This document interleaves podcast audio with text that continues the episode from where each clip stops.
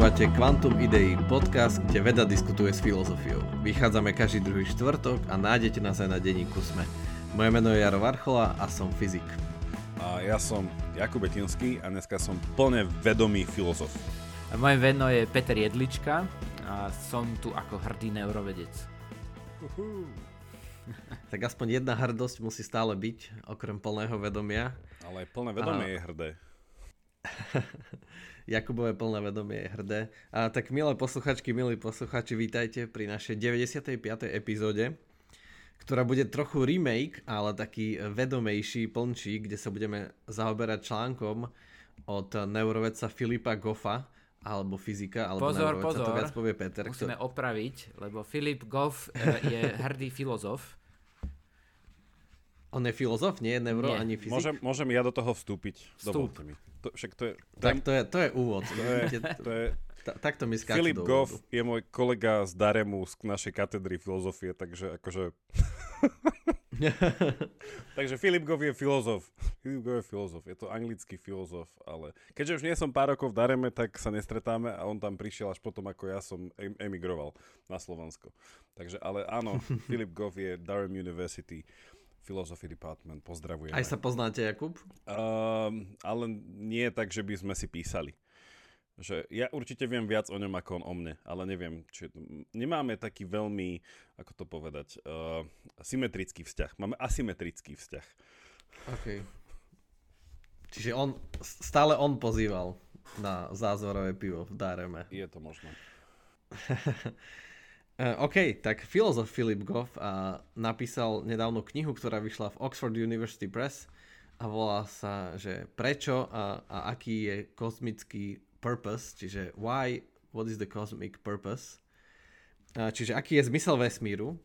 A my sme sa niekedy dávnejšie, som si pozrel, že v decembri, čiže je to asi taká skoro decembrová téma, a keďže toto kvantum vychádza posledný novembrový deň, tak v decembri 2020 sme mali tému, že začiatok vesmíru, ale toto bude také viac uh, filozofickejšie a Peter našiel uh, tento článok, um, tak uh, Peter, tak nás uveď do toho, že, že prečo ťa zaujalo to, uh, ako rozmýšľať nad tým, že či vesmír má nejaký zmysel alebo nie. Áno, zaujalo ma to. Aj preto, lebo Filipa Goffa tiež poznám jednak z, médií, je veľmi aktívny aj na Twitteri, aj v podcastoch a tak. A pokiaľ ma moja pamäť neklame, musím si to overiť, ale myslím, že som ho stretol aj osobne na jednej konferencii v Mníchove, kde sa zišli eh, pán psychisti, a ja.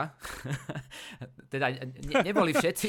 Prezrádza, prezrádzaš, prezrádzaš. Neboli, neboli tam všetci pán psychisti. Ja som tam hovoril niečo o neurovede a o možnosti kvantového mozgu. No ale bolo to, bolo to veľmi zaujímavé, a, ale panpsychizmus nie je témou dnešného nášho podcastu, hoci je to zaujímavá téma a trochu súvisí s tou témou, ale bavíme sa skôr o tom, či je vo vesmíre nejaký veľký zmysel, či vesmír ako taký má nejaký cieľ, nejaký goal, nejaký purpose. Um, no a je to, jeho článok je zaujímavý, pretože vplyvom mnohých filozofických prúdov ako fyzikalizmu, pozitivizmu a tak ďalej. Aj, no vlastne hlavne pod vplyvom asi fyziky. Vo vede sa slova ako purpose, ako cieľ odstránili. Čiže ako by sme odišli preč od, musím zase spomenúť Aristotela, ktorý mal vo svojej filozofii nejaké ciele, nejakú, nejaký telos, nejakú tele, teleológiu. No a od toho sa odišlo, pretože e, väčšina fyzikov alebo ved, vedcov si myslela, že, že vesmír nemá, nemá nejaký e, veľký zmysel. Um, no aj vo filozofii prevládal tento názor. No a Philip Goff argumentuje, že existujú silné argumenty preto, že by sme sa mali vrátiť k pojmu takého celovesmírneho zmyslu. Áno. A to bude aj zmysel nášho dnešného rozprávania. Ja som, chcel iba, ja som chcel iba pripomenúť, pretože náš podcast už existuje hrozne dlho a niekedy nám vynecháva pamätáš. 82. epizóda bola o panpsychizme. Peter, ty si tu bol, to bola super diskusia. Ak ste ju ešte nevideli, tak ho neuvidíte, ale môžete si ju vypočuť. A, A, a tam sme tiež, e, ak si pamätáte, e, rozoberali jeden článok, teda konkrétne aj jeden rozhovor od Filipa Goffa, Is Everything Conscious, takže vlastne Filip sa nám vracia. Len tentokrát presne sa nám Filip nevracia len ako pán psychista, i keď akože zostáva, on neodišiel od pán psychizmu, dokonca už to premenoval aj nejaký kozmický uh, psychizmus, že eš, ešte to išlo ďalej. Ale presne, že dáva túto novú teóriu v tej knižke, ktorú teraz v novembri mu to vyšlo, čiže vďaka Peter, že ty nás tak udržuješ na tepe, na tepe dňa, že toto je úplne, že, že cutting edge témy. A presne, že, že on vracia ten telos, ale on nevracia Boha. To je na tom najzaujímavejšie. Že ty si nám, Peter, poslal, dáme to aj vám taký jeden rozhovor s ním na takom tej platforme Closer to Truth, a tam on tiež v úvode hovoria, že o ňom, že, že dokázal naštvať úplne všetkých. Že na jednej strane na, naštval tých materialistických fyzikalistov, že jemine tak asi to má nejaký zmysel, celý ten vesmír a to, že sa na ňom akože vyvinul život v podobe, akej sme my traja, takže asi nebude úplne náhoda. Takže naštval tých.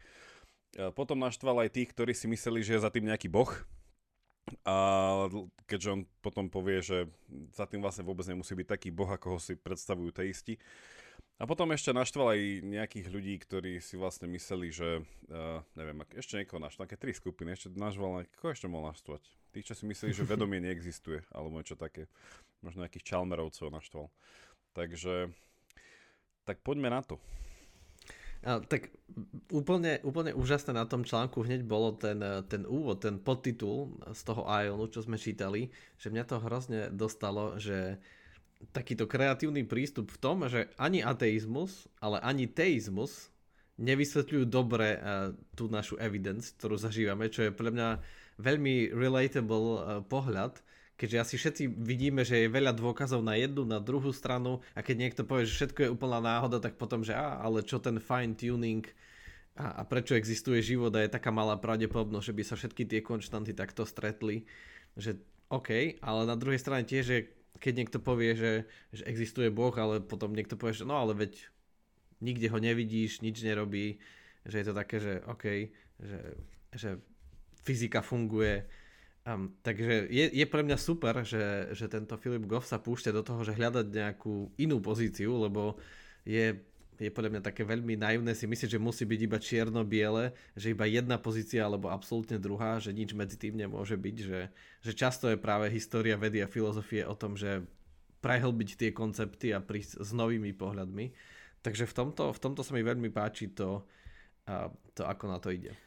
Áno, mňa to tiež zaujalo, že v nadpise toho článku tiež, alebo v podnadpise bolo spomenuté, že hľadá e, akýsi middle ground, niečo medzi, medzi teizmom a ateizmom. A či sa mu to podarilo, k tomu sa môžeme dostať neskôr. Um, ale jeho hlavný argument, ktorý on predstavil v tom článku a je popísaný aj v tej jeho knihe, um, je teda ten fine-tuning, um, teda nastavenie konštant fyzikálnych tak, že je možný že, že, že je možný život a že, je mož, že sú možné nejaké štruktúry v našom vesmíre. Pretože keby uh, tie fyzikálne konštanty mali iné hodnoty, a nie nejak veľmi iné hodnoty, ale len trochu iné hodnoty, tak vesmír by skolaboval do veľkej čiernej diery alebo by sa nekonečne rozpínal a tým pádom by sme nemali vôbec žiadne planéty, žiadne štruktúry, na ktorých by mohol vzniknúť život. Um, no a toto vlastne tiež myslím, že ste mali už aj v podcaste, niektorý diel bol o tomto fine-tuningu, takže dnes to môžeme... 55. epizóda. A, kokata?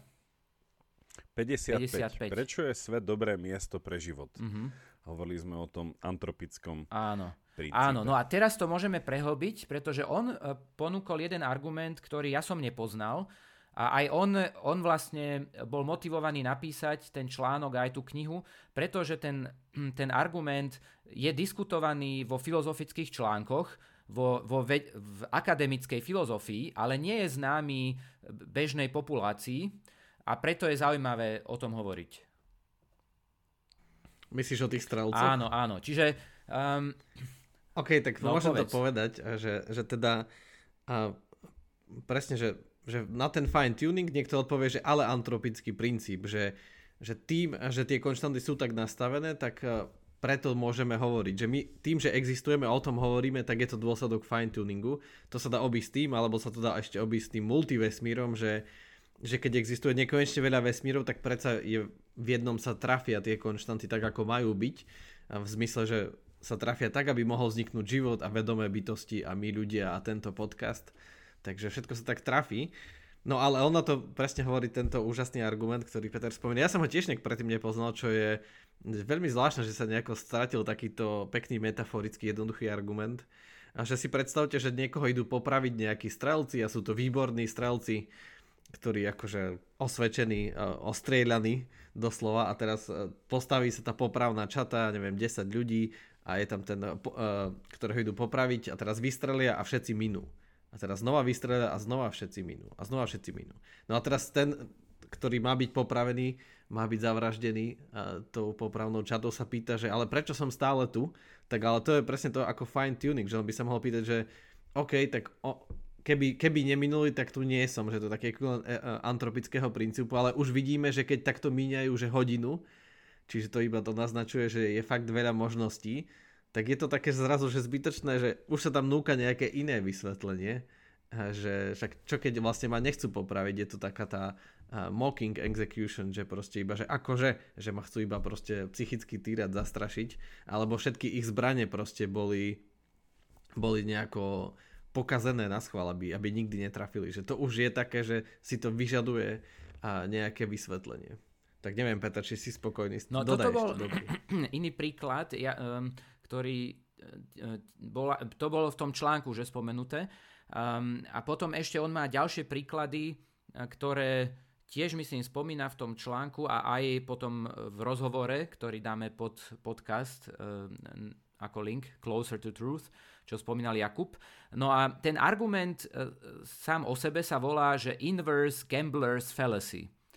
Um, je, známy, je známa tzv. Gambler's Fallacy, ako to preložíme, omyl, omyl gamblera, omyl uh, hráča v kasíne, um, ktorý asi väčšina ľudí pozná že keď sa ti veľmi nedarí, tak máš taký pocit, že, že teraz by sa ti malo zadariť. Že keď si dlho nehodil dve šesky, tak teraz je väčšia pravdepodobnosť, že ich hodíš. Ale to je felesi, pretože s každým hodom je tá pravdepodobnosť tá istá, že 1 ku 36. Um, alebo naopak, e, keď, keď e, v kasine si vyhral, tak máš pocit, že radšej už by si mal prestať hrať, lebo teraz budeš prehrávať. No a to, toto sa dá aplikovať nielen um, dopredu, že sa zamýšľa, že ako budeš hrať, hádzať kockou v budúcnosti, ale môžeš sa zamyslieť nad tým akoby dozadu, preto je to inverse gambler's fallacy, že vlastne ty niečo pozoruješ, nejaký, nejakú nepravdepodobnú udalosť, napríklad, čo si ty spomenul, že strelci netrafia, hej, alebo príklad z kasína, kde vyhrá nejaká Sarah, um, vy, vyhrá nejaký nepravdepodobný obnos peňazí, no a teraz ty, ty z toho usúdiš, o, tak dneska musí byť to kasíno plné.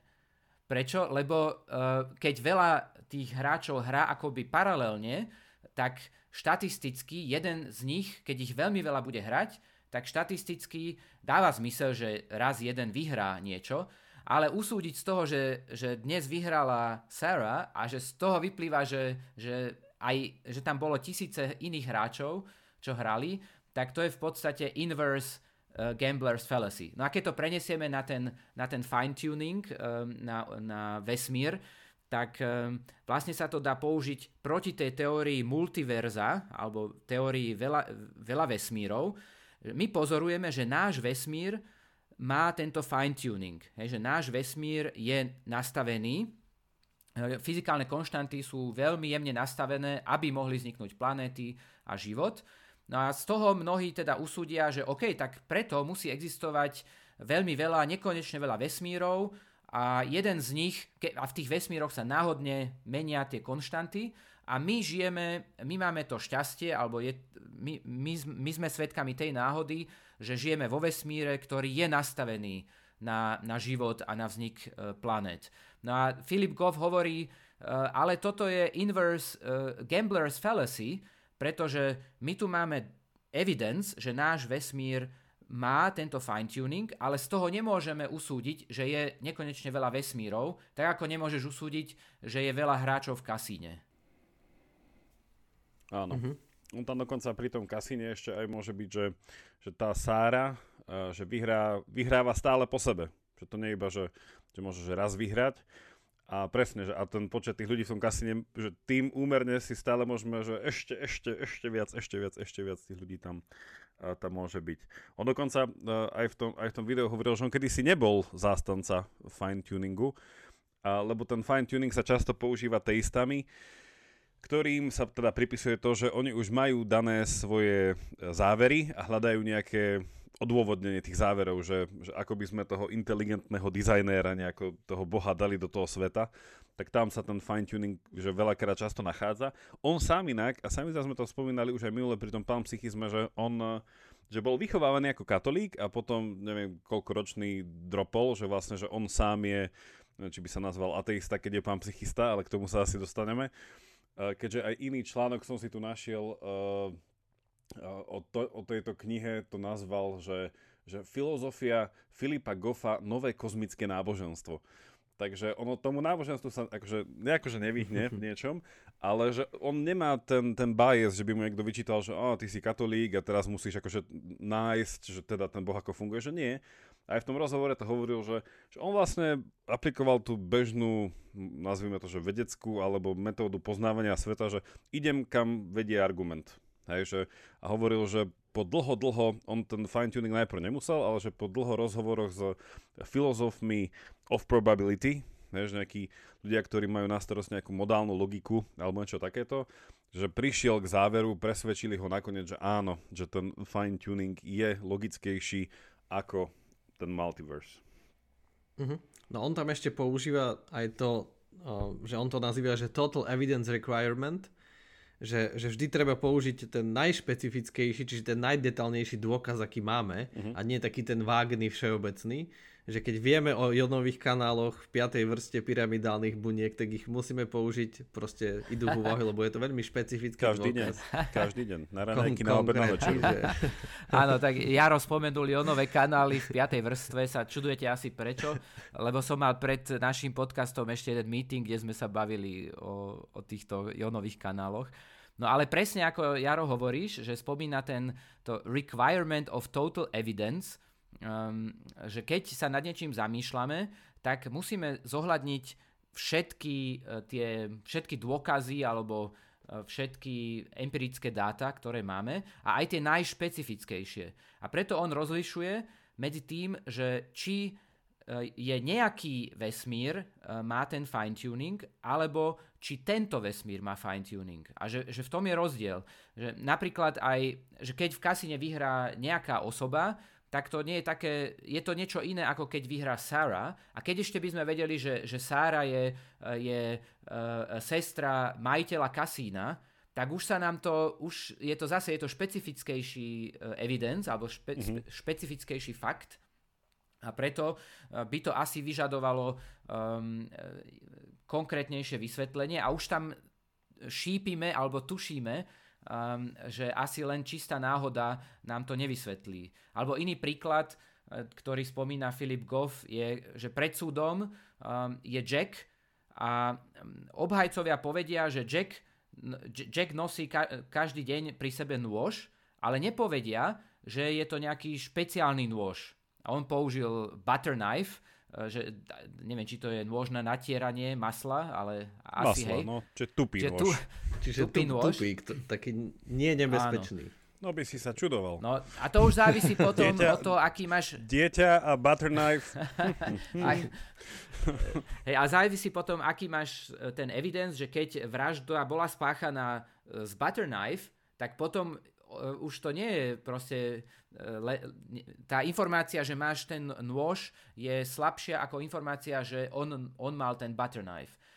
Um, a Mhm. podobne on uh, tiež aj doplňa um, tú úvahu um, o tej inverse gambler's fallacy, že, lebo je, jedna odpoveď je, že máš veľa vesmírov a ďalšia ešte odpoveď je, a to si Jaro spomenul, je ten antropický princíp, o ktorom tiež ste mali je, jeden diel podcastu. A to znamená, že no dobre, tak my sme v tomto vesmíre, ale nie je to až také prekvapujúce, pretože keby, keby tie konštanty boli iné, tak by sme ne, neexistovali a nemohli by sme ten vesmír pozorovať. No ale na to hovorí, mm. uh, uh, hovorí Philip Goff, že, že, že, že pozor, my máme evidence, že tento vesmír má ten fine-tuning a dá sa predstaviť, dá sa to spojiť s tým príkladom z kasína, že predstavme si, že v tom kasíne je nejaký snajper, Uh, neviem, prečo, prečo uh, filozofi radi majú tieto uh, militantné, militantné príklady, ale predstavme si, že... Lebo celá filozofia je boj o pravdu. Áno, má... Je, že si tým kompenzujú taký tý pokojnejšie povolanie, bez konfliktu. Alebo existenciálne otázky im evokujú takéto existenciálne príklady. No ale predstavme si, že, že si v kasíne a je tam snajper, ktorý zastrelí vždy všetkých, ktorí nevyhrajú taký veľký obnos ako Sára. Hej, čiže v podstate... Uh-huh. Nie, nie, tých, ktorí nepozorujú, že niekto vyhráva. No a či, čiže uh, môžeš to, môžeš to uh, dokončiť, Jaro. Čiže ja som to pochopil tak, že, že, že keďže že, že potom, že, že, že nie, lebo, lebo on, on hovorí, že on vojde do kasína a vidí, že Sára ano. vyhráva, tak z toho usúdi, že tam je veľa ľudí Čiže tam je nejaká ešte ďalšia osoba okrem tej Sáry, ale že tí, čo vojdu a uvidia niekoho iného, nie Sáru, ktorí prehrávajú, tak tých snajperi zastrelia, lebo, lebo oni vidia, že iní aj prehrávajú. Mm-hmm že to bolo, že ten pozorovateľ, eh, ktorý príde, vôjde do kasína a uvidí niekoho, kto prehráva, tak toho zastrelia, že ten zrazu zmizne. Čiže zrazu jediné, čo máme k dispozícii, jediný, kto prežije, je ten, ktorý vôjde a vidí mhm. tú sáru a teda tá vyhráva, tak on z toho urobí ten milný, milný záver. Že do toho, lebo, lebo aj my sme tí pozorovatelia, ktorí sledujú náš vesmír, ktorý akože Áno. vyhráva tým, že je že má nastavené konštanty tak, že nám umožňuje prežiť. Áno, a on z toho, on z toho sa snaží akoby vytvoriť argument,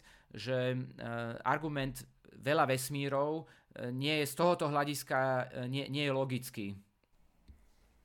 Áno, no, nesplňa ten total evidence requirement, lebo používa nepoužíva ten špecifický dôkaz, ktorý máme k dispozícii, čiže že náš vesmír má takéto a takéto konštanty a je tu vedomie, je tu nejaký človek, je tu nejaká morálka a tak ďalej, že sú tu tie super špecifické veci, ktoré tu sú, ale na to vymýšľa si nejaký všeobecný vágný argument, že existuje milióny nekonečná vesmírov, ktoré majú, nemajú také konštanty. Ale to je veľmi vágne, to je presne ako s tým kasínom, že si že ma, vidím iba tú Sáru, ktorá vyhráva a z toho robím nejakú, čo je obviesli ešte aj logi, logická falasy, že je to proste chyba, že usudzujem, koľko ľudí je v kasíne veľa a tak ďalej, ktorých vôbec nevidím, neviem o nich že vidím iba tú jednu Sáru. No ale pre mňa by sme mali, keďže toľko hovoríme o kasínach, tak iba takú tú moralizačný vstup, že keďže už, a to je taká dvojitá falasy, ale však vy inteligentní posluchači a posluchačky to prekúknete, že keďže už ste vo vesmíre, ktorý vyhráva, lebo je finely tunes,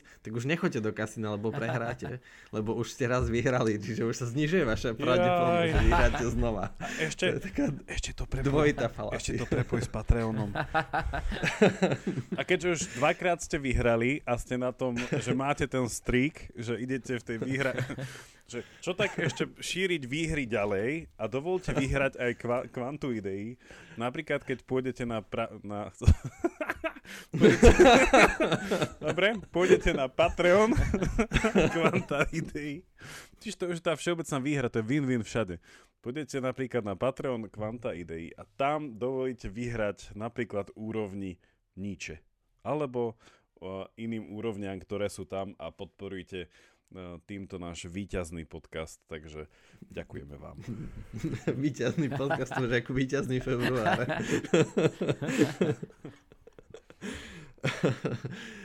OK, takže to iba sme chceli povedať, že nič s výťazným februárom nemáme, ani s kasínami, nepodporujeme kasína.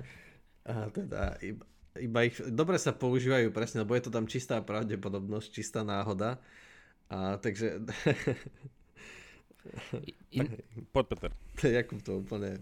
Inak ten, ten Philip Goff um, uh, ide ešte ďalej, uh, čo sa týka kozmológie, lebo v podstate ten, uh, tá teória multiverza nebola vyvinutá na to, aby sa vysvetlil fine-tuning.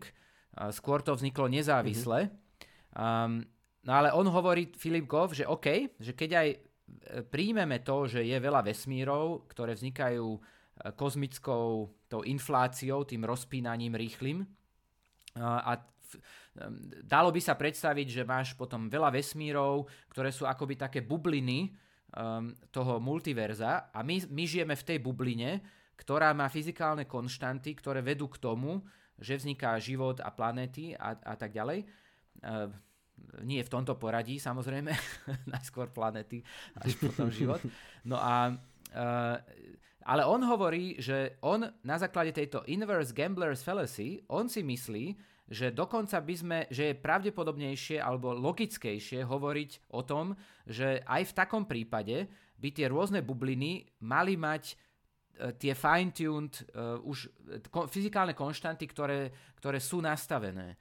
On to nazval, že máš mm-hmm. akoby homogénnu, homogénnu infláciu, že máš tie bubliny vesmírov, majú rovnaké fyzikálne konštanty Oproti tej teórii, že sa proste náhodne menia a v každej bubline máš nejakú, nejakú inú kombináciu konštant, ktoré nevedú k vzniku e, planet a života. Takže on ide dokonca... Počkaj, počkaj, ale teraz už, teraz už Peter spomínaš tú Big Bang teóriu, že pri tom, ako vzniká vesmír, tak môžu vzniknúť akože viacero vesmírov naraz, to sú tie, že heterogénne, že sú, že sú napríklad majú rôz, rôzne konštanty, ale že stále je možné, on hovorí, že ešte aj to je zlý argument, ale to je niečo iné ako multiverzum, lebo multiverzum vychádza nie z Big Bang Theory, ale z toho, že priznáme ontológiu uh, vlnovej funkcii, Čiže to je interpretá... Multiverse vychádza z interpretácií kvantovej mechaniky, to many worlds. No a ne, neviem, či ne, ne, nepoužíva sám e, multiverse aj na túto kozmologickú verziu, ale ale vlastne, ale dá sa vlastne, to je pravda. On iba tam, áno, tam to chcel presne, ale dobre, že to spomína, že chcel ukázať, že ešte aj to je nedostatočný, eh, že aj tí, čo to spomínajú, lebo stále môže existovať tá homogénna inflácia, že vzniklo viacero vesmírov naraz s presne rovnakými tými konštantami a rovnakými fyzikálnymi zákonmi, iba akože v iných, v iných priestoroch. A, lebo my si to predstavujem, že my sme iba v 3D, a, akože v priestorových rozmeroch, ale môže ich byť viac a vedľa seba môžu koexistovať mnohé vesmíry, ktoré ale môžu mať úplne rovnaké konštanty. Mm. Čiže... No a oni vlastne potom v tom rozhovore um, Closer, Closer to Truth uh, vlastne dospeli k tomu, že máš tri možnosti, takže aj naši poslucháči a naše poslucháčky sa môžu zamyslieť nad tým, že ako by oni vysvetlili uh, fine-tuning vesmíru. Sú v podstate tri možnosti. Um, jedna je náhoda, teda randomness, ale proti tomu používa Philip Goff tie svoje argumenty.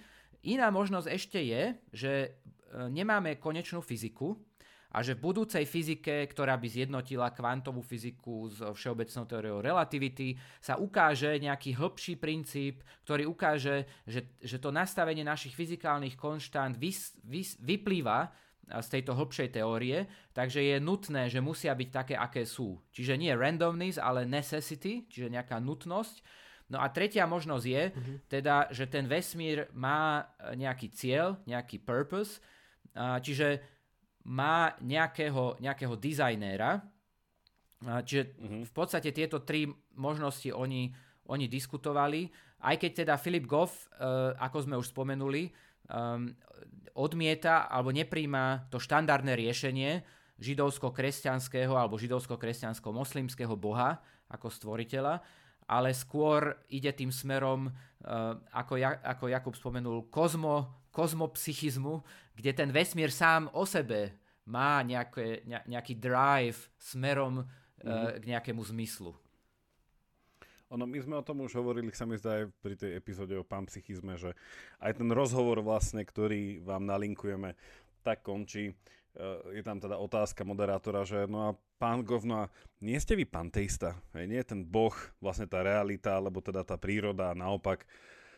A končí to tak veľmi pol na pol, že v podstate, že a možno áno, a kto vie, neviem čo. A za mňa, že on je úplný panteista, ale tam nejdeme. Ale čo som chcel dodať, že, že dve veci. Prvé, že my sme doteraz uh, hovorili o že prvej polovici jeho argumentu ako celku, že ten fine tuning je že v podstate tá prvá časť a potom prechádza uh, do povahy reality v zmysle toho svojho pán psychizmu, že ako vlastne vzniká vedomie a ako ten fine tuning a to vedomie sa prepája k tomu, že ten vesmír má nejaké zacielenie, hej, niečo také. A tam on stavia na tej svojej predchádzajúcej teórii, hej, to panpsychizmu, kde vlastne prichádza na nejaké také že závery, že, že ultimátne hej, tie základné zložky reality majú nejaký či už potenciál, alebo sú nejakým spôsobom vedomé, aj vzhľadom na ten fine tuning a tak ďalej a tak ďalej. Ale že čo chcem povedať, asi že hlavné, že tu jeho motiváciu, prečo vlastne prišiel s touto knihou, sme nepovedali. A tam v tom článku tu bolo, a neviem, či poznáte tie mená, akože ja ich celkom poznám, lebo som sa chvíľu venoval tomuto predmetu, čo on učí vlastne u nás v Dareme. Jemu dali učiť, keď prišiel pred 5 rokmi do Daremu, filozofiu náboženstva. No a vo filozofii náboženstva sa e, klasicky sa teda dávajú argumenty pre a proti a, akože, a tak ďalej, tak ďalej, že je to veľmi zaujímavá mentálna eh, hra a čo sa tam vždycky berie je, že, že ten boh, ak by mal niečo také existovať, tak by mal byť ten, že omniboh. Hej, že je, že najvšetko, najlepší, najmudrejší, vie všetko, je najmocnejší. A z toho vyplývajú nejaké tie atribúty a tam tie argumenty idú. No a potom ten najväčší argument proti existencii takéhoto logického omniboha je existencia zla a teda existencia zla v zmysle existencie utrpenia. Hej, ten suffering je ten hlavný, že ako by takýto omniboh stvoril svet, v je toľko utrpenia. Hej, a tá rakovina, a tie povodne, a čokoľvek, čokoľvek, čokoľvek. Na no tamtom článku boli spomenutí takí, že, že tri také že najsilnejšie mená v rámci tých apologétov, čiže sú to filozofi, ktorí sa všetci venujú že obrane nejakej podoby Boha Uh, jedného som dokonca aj osobne stretol a organizovali sme s ním jednu diskusiu. Uh, Richard Swinburne, ktorý tam bol spomínaný. S tým som dokonca aj mal, uh, potom sme si uh, ešte vykecávali, keď som ho bol odprevadiť na hotel. Potom tam bol Alvin Plantinga spomínaný, tiež veľké meno, no a taký súčasný apologet William Lane Craig, aj ten tam je. A vlastne on ich spomína, oni majú svoje YouTube kanály, Plantinga už nežije, ale Swinburne ešte je s nami, uh, alebo Plantinga ešte žije? Oh, to, to neviem, ale Peter. Swinburne vlastne neviem, či žije, ale pred pár rokmi ešte žil a ja som s ním raz pil pivo. Výborne. A ja som s ním pil pivo, vidíš, to on... Ale teraz čítam, že aj Plantinga má ešte 91 rokov a žije, tak nič, aj s ním sa ešte dá piť a pivo. ešte žijú, ešte žijú. Ale už veľ, no, ako ale teda... starší pán, ten Swinburne, a tak, mal prednášku áno. a teraz, neviem, kde to bolo, teraz, um, no, Musím si pozrieť, že no, kde, kde a tiež na jednej naša, konferencii naša, sme sa stretli. No tá naša, ktorú sme organizovali v Lúvene, tak tá ešte aj na YouTube ako záznam, takže to môžem poslať. Ale že chcel som tým povedať, že no, on sa začal týmto tu zaoberať v zmysle toho, že uh, však, lebo tá klasická odpoveď tých argumentov je, že tak musí byť nejaký afterlife. Hej, že ten, to, to, to utrpenie, to iba Boh vie, prečo ho dopúšťa, ale po tomto svete bude niečo iné a tamto utrpenie nejakým spôsobom, že hm, bude opodstatnené, že kvôli tomuto sme trpeli, aby sme si potom zaslúžili e, väčnosť v úžasnej sláve. No a on tu tvrdí, a to je vlastne aj záver jeho článku, že ten purpose toho celého je v niečom uh, mať nádej, že to utrpenie vieme zmenšovať alebo že vieme proti nemu nejakým spôsobom, že už tu a teraz, hej, že, lebo v opačnom prípade by to bol, že by nemal purpose, hej, ten univerz, že ak by to bolo čisto, že iba je tu hrozne veľa utrpenia, ešte viacej ako neutrpenia, tak potom čo, čo má to, aký, že kde je ten fine tuning, hej, že to by bol ten, že sme fine tuned to suffer, hej, a to by nebol ten fine tuning, ktorý on chce, Čiže je zaujímavé, že ako on sa dostal, že cez učenie tejto filozofie náboženstva sa dostal do tých argumentov, tam mu to nesedelo a vyvinul vlastne takúto svoju alternatívu, ako ste povedali v úvode, že ani teizmus, ani ateizmus, ale v niečom tá motivácia je presne, že tak, tak v akom svete žijeme a ako bojovať s tým, čo vidíme, že je zdanlivo to, to zlo, ktoré vnímame a tak ďalej a tak ďalej. Je, zau, je to zaujímavý intelektuálny vývoj, ako on prešiel teda z, z detskej viery katolickej, ktorú e, zanechal. No a on potom vlastne, on neveril, že vesmír má nejaký zmysel, ale presne tieto argumenty o fine-tuningu a rozhovory s filozofmi pravdepodobnosti ho doviedli cez racionálne uvažovanie e, k týmto názorom. Čiže nebolo to tak, že on by ch- že chcel mať uh, purpose, ako, ako nejaké wishful thinking, teda ako nejaké myslenie ovplyvnené jeho želaním mať purpose, ale že ho k tomu doviedlo racionálne uvažovanie. A to sa mi zdá zaujímavé, pretože nemá, nemá v sebe nejaký bias, nejaké ovplyvnenie eh, nejakým jeho presvedčením, ale naozaj sa k tomu dopracoval cez racionálne úvahy. A tiež je zaujímavé, ako on potom, lebo on sa dopracuje k tomu, že nejaký purpose musí byť a, a nejaký, nejaký druh Boha musí byť. On vlastne potom sa dos, dostáva k tomu, jeho súčasný názor je, že vesmír sám o sebe má dokonca vedomie a e, je nejakým druhom Boha. Um, otázne je, ako to súvisí s panteizmom a tak ďalej. No ale on hovorí, že vlastne, ako si povedal Jakub, to utrpenie, alebo čo on to nazval, že cosmic sin intuition, že intuícia kozmického hriechu, kde on vlastne akoby obvinuje Boha, že bolo by nemorálne stvoriť vesmír s utrpením, kde Swinburne by s ním nesúhlasil. No ale on hovorí, že, že e, Boh, ktorý je, ktorý je ten omný, omný dobrý, um, nemohol by stvoriť uh, vesmír s utrpením a teda musí byť, vedie, vedie nás to k tomu, že buď je Boh zlý, alebo je obmedzený, limited, čiže stvoril vesmír taký, aký mohol, lebo lepší nemohol, lebo pravdepodobne e, vesmír sa nedá stvoriť bez rakoviny, lebo bez rakoviny a mutácií nemáš evolúciu a tak ďalej. Alebo je to nejaký software, čo niektorí ľudia si myslia, že žijeme v simulácii. Tiež o tom bol určite ne, už bol nejaký diel podcastu. Alebo teda on sa dopracoval k tej svojej verzii e, toho, toho kozmopsychizmu alebo kozmopsychického boha, vesmír ako boh. Um, aj keď ja, ja o tom nie som presvedčený, pretože myslím si, že existujú racionálne argumenty, ktoré dokážu aspoň z časti vysvetliť utrpenie. U, určite nie všetko. Um, a je taký zaujímavý výrok, že vlastne uh, teisti musia vysvetliť utrpenie, ale zase ateisti musia vysvetliť všetko ostatné. Je, že oni majú problém s tým fine-tuningom a tak ďalej. Čiže je to veľmi zaujímavá e, debata. Uh-huh. No a tu je podľa mňa taká slabina tej jeho teórie e, v tom, že, že keď vlastne aj tam sám Philip Goff píše, že, že vesmír sa vlastne snaží, alebo je sám má nejaký purpose, čiže chce, aby vznikol život, aby vzniklo uvedomenie si, ale keby vesmír pri tom vzniku nastavil tie konštanty, akože vedomé, tak, aby vznikol život, tak by už musel dopredu vedieť, čo to je život. Čiže už by musel byť celkom akože dosť znalý a vedomý, že ešte ten život nikdy nevidel a už by musel vedieť, čo je život, že ako má nastaviť tie konštanty, aby vznikol. Čiže to je jedna taká, že slabina, že to už hovorí, že, ale to už sa zase približuje k tomu teizmu, k takému bohu, čo stvorí na svoj obraz, alebo ale zase, OK, možno to nevedel, ale možno to tak akože skúšal, lenže to by znamenalo potom, že keď je to nejaké obmedzené vedomie, tak by mohol meniť tie fyzikálne konštanty, lenže my ich pozorujeme, že oni sa nemenia. Že proste nám sedí to vysvetlenie s tým až po neviem koľko zlomky sekundy od Big Bangu v tom, že tie, uh, tie konštanty sa nemenia a tie sily. Čiže keby dopredu nevedel, ale by to chcel tak hľadať, tak by musel meniť tie fyzikálne sily a konštanty, ale tie sa nemenia. Čiže všetko hovorí o tom, že to bolo nastavené predtým, pred tými 13 miliardami rokov, že ale odtedy sa to proste nemení a dostali sme sa tu. Že v niečom je to také, že aj nevyhnutné, že keď ten, že nakoniec aj fyzikalista, ktorý verí v prísnu kauzalitu, že všetko má svoju jasnú príčinu a, re, a je to proste tá reťazová príčina, že stačí, keď je niekto fyzikalista a odmietne multiverse, multiverse, multivesmír, tak hneď ide k tomu, že presne to, čo urobil vlastne Philip Goff. Že bol taký ateista, ale keď si uznal, že že asi multiverz je hlúp, hlúpe riešenie a nelogické, tak potom je to ozaj neuveriteľná náhoda, akože tak extra nepravdepodobná, že, že to všetko takto je a že my tu teraz nad tým rozmýšľame, on píše knihu, že musí nájsť nejaké vysvetlenie.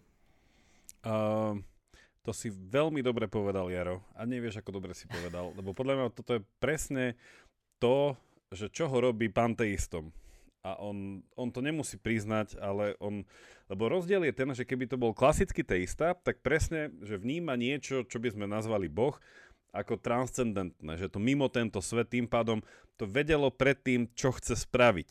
Hej? A že také tam na začiatku to bolo, že super vedomé, tak prečo nenastavil ten svet tak, že by tu nebolo utrpenie. Hej?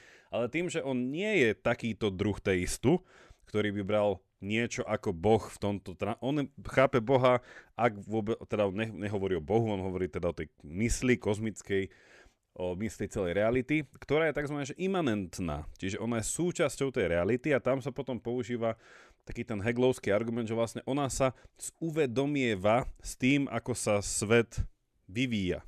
Čiže vlastne ona nemohla na začiatku niečo vedieť, že ako to vlastne nastavuje, ale tiež je zacielená a nejakým spôsobom sa rozpoznáva, rozuvedomuje, že preto Hegel hovoril, že, že dejiny majú svoje zacielenie, lebo my stále viacej spoznávame, že vlastne, že čo je to tá sloboda, ktorú nemáme. He, že Hegel bol v niečom takýto ten prvý um, niečo až panteista alebo niečo. No on by asi nepovedal, že je panteista, skôr idealista, ale že, že, ta, že tam je ten veľmi dobrý rozdiel, čo si povedal, že, že on by na to povedal, že hej, ale vtedy ten, že tam ten síce fine tuning bol, ale ešte to vedomie nebolo vedomé si seba.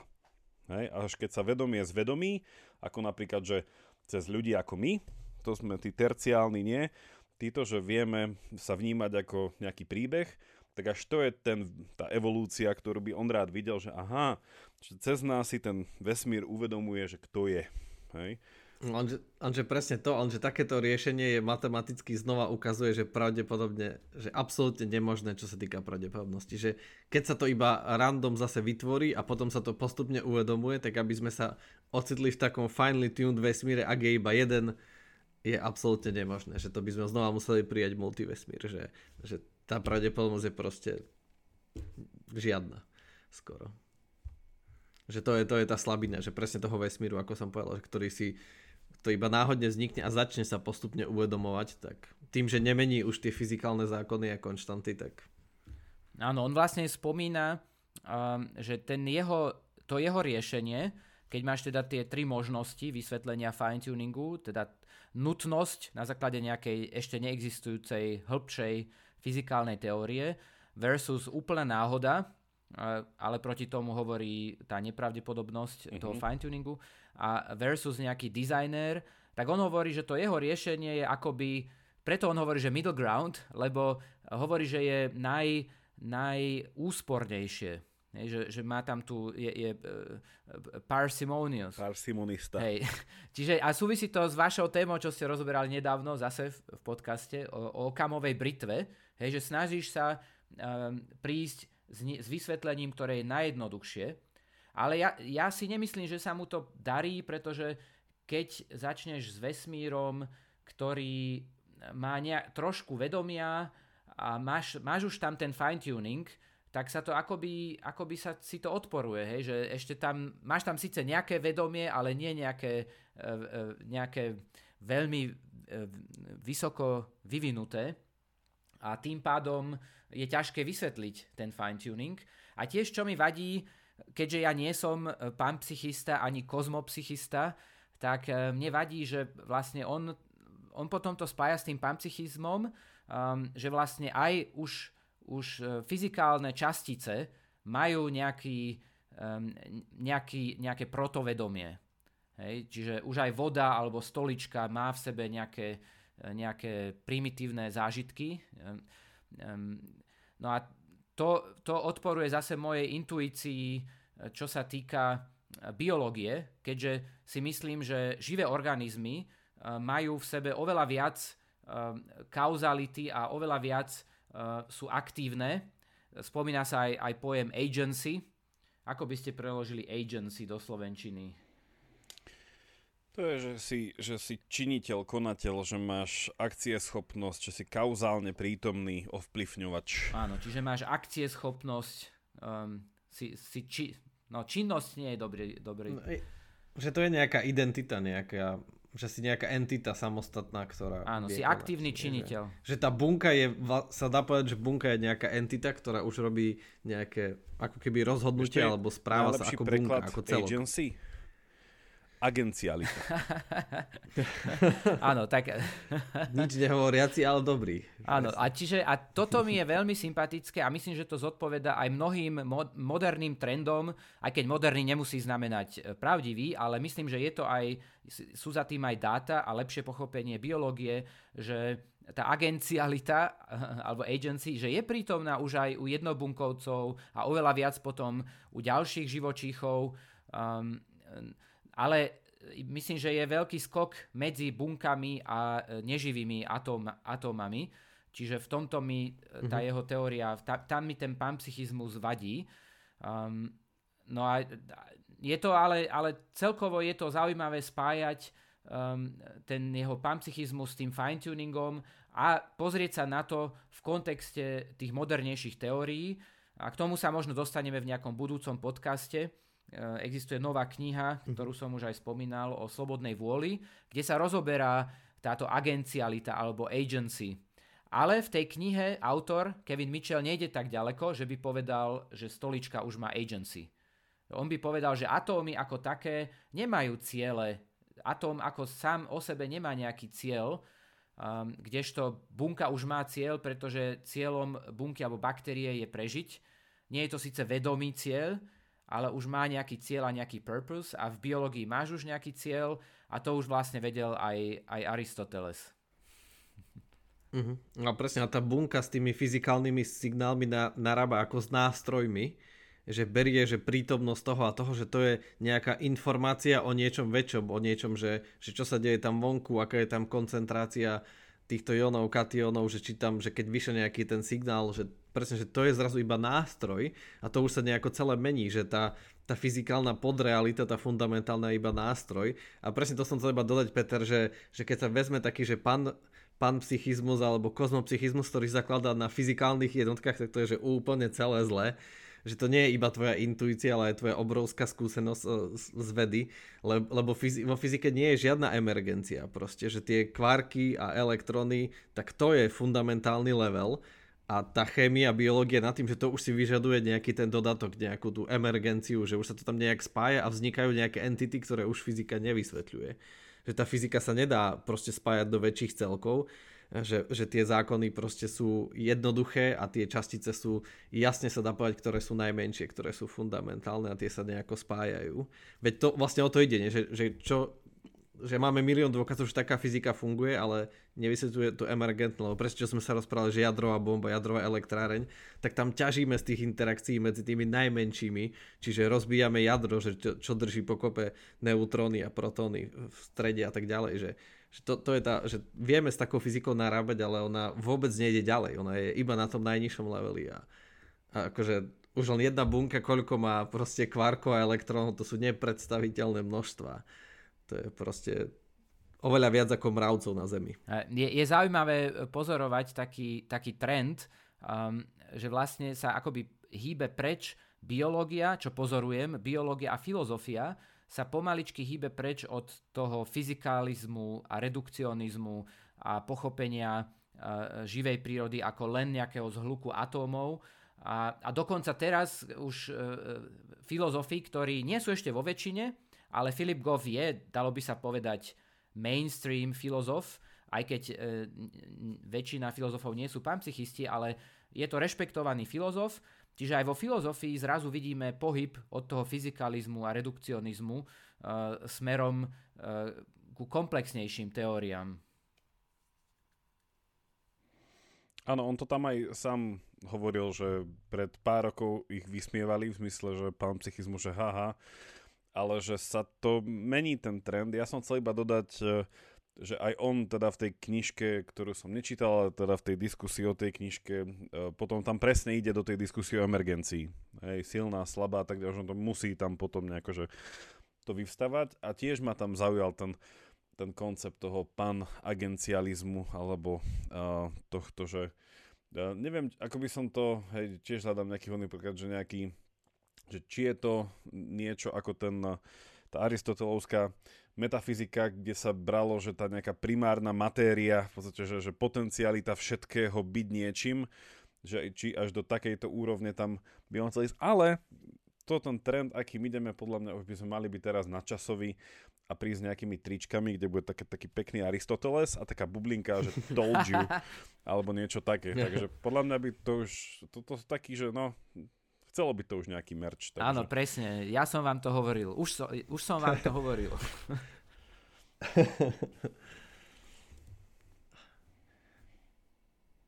tak asi, asi bolo povedané všetko. O, teda ani zďaleka nie všetko.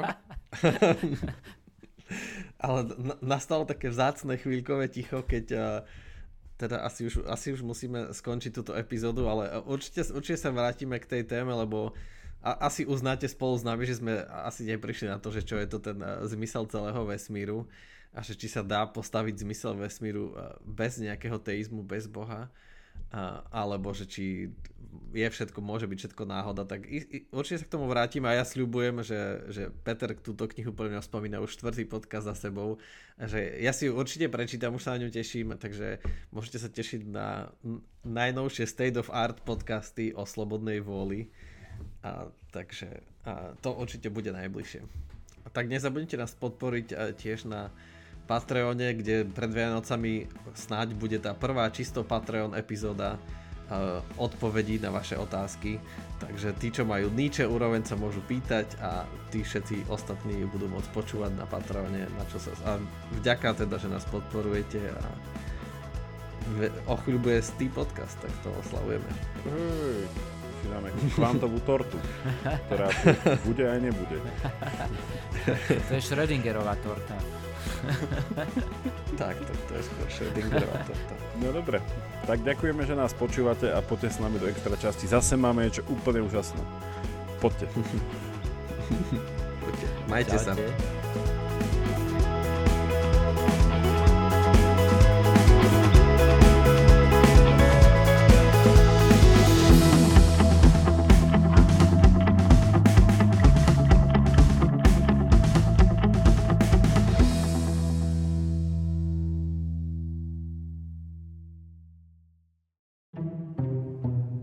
Odkiaľ sa berú komety? Ako funguje duha? Kto bola Emma Noether? Čo sú to kvantové počítače? Prečo vybuchujú sopky? A ako prežiť pád z lietadla? Moje meno je Jozef. Moje je Samuel a spolu robíme vedátorský podcast, kde hľadáme odpovede na takéto otázky. Epizóda vychádza každý týždeň a nájdete nás vo všetkých podcastových platformách a na stránke sme.sk.